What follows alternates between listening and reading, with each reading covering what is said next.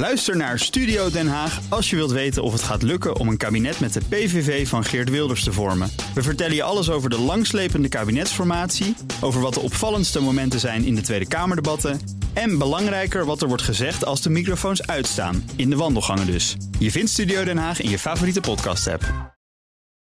Auto-update. Toet toet, auto-update met Nout Broekhoff van de Nationale Autoshow. Goedemorgen Nout. Goedemorgen, hoi. Ja, we hebben het er al over gehad, maar er zijn extra miljarden nodig. N- 9 miljard minimaal voor het stimuleren van elektrische auto's. Zo. Ja, Ja, ja dat is even binnenkomen op ja we maandagochtend. zagen het natuurlijk al een beetje de verkoop eh, enigszins eh, teruglopen, zo niet instorten. hè. Ja. Door de verhoogde BPM hebben we al een paar keer eh, voor gewaarschuwd. Ja, in principe de MRB gaat pas over ja. twee jaar Nee, de omhoog. bijtelling had ja, ik het over. Ja, de bijtelling die eh, steeds verder wordt aangepast. Ja, dit is een pleidooi van de Mobiliteitsalliantie. 26 eh, ehm, organisaties in de mobiliteit. En eigenlijk is het een breder voorstel. Het gaat over duurzame mobiliteit, een transitiefonds daarvoor. Hè, want eh, er komt geld uit het Klimaatfonds om die transitie in de mobiliteit te maken. Maar dat is niet toereikend, zeggen deze partijen. Er moet uitgebreid worden met een, met een fonds. Ja, dit is daar dan onderdeel van om ook eh, die elektrische auto te stimuleren. Er zitten wel wat eh, concrete eh, gedachten achter. Bijvoorbeeld, ze pleiten voor een gewichtscorrectie voor elektrische auto's. Over twee jaar komt die MRB erop. Precies. En elektrische auto's zijn nou eenmaal veel zwaarder. Ja, MRB veel zwaarder. Veel, ja, ze 600 kilo soms wel. Ja.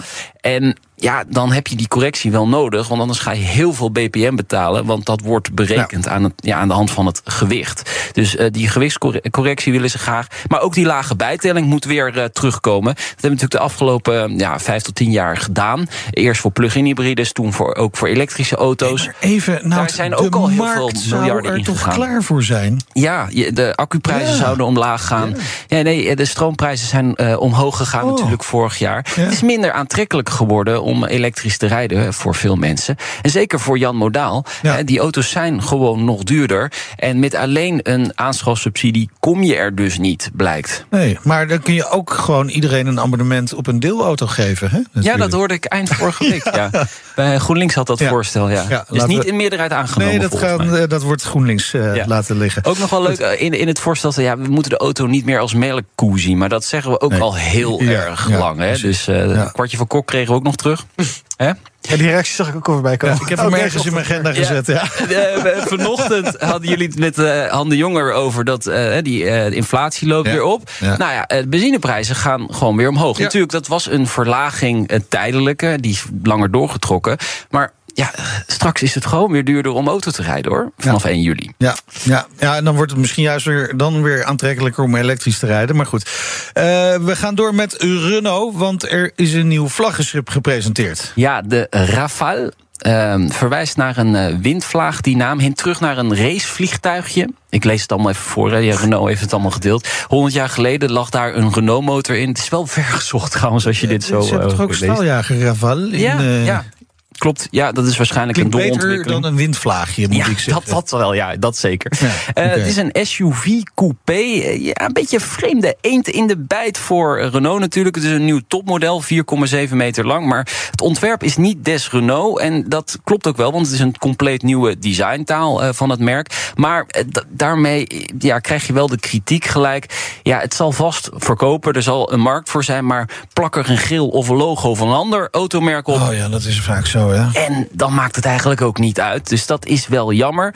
Twee varianten komen er. Eh, de e-tech Full Hybrid met 200 pk... en de e-tech eh 4x4, dat is een vierwiel aangedreven Rafale met 300 pk. Begin volgend jaar komt die bij ons eh, op eh, de Nou, ik markt. vind die coupé-lijn vind ik wel best wel aardig eh, van eh, de Ja. Rafale. Alleen altijd jammer voor de mensen die achterin zitten. Ja, precies. Minder ruimte. Zeker als je iets meer dan eh 1,80 meter eh, bent, dan eh, zit je zo met je nek scheef achterin. Goed, moet je maar voorin gaan zitten.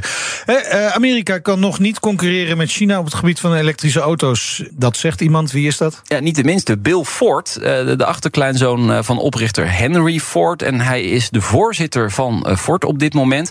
Dus de familie heeft nog altijd banden met het autoconcern. Hij zegt, eh, Chinese automerken ontwikkelen zich heel erg snel en op grote schaal. En dat gaat pijn Volgens Bill Ford zijn elektrische auto's uit China een grotere concurrent voor Ford dan bijvoorbeeld General Motors en Toyota. De Chinezen zullen de krachtpatsers worden, zegt hij tegen CNN.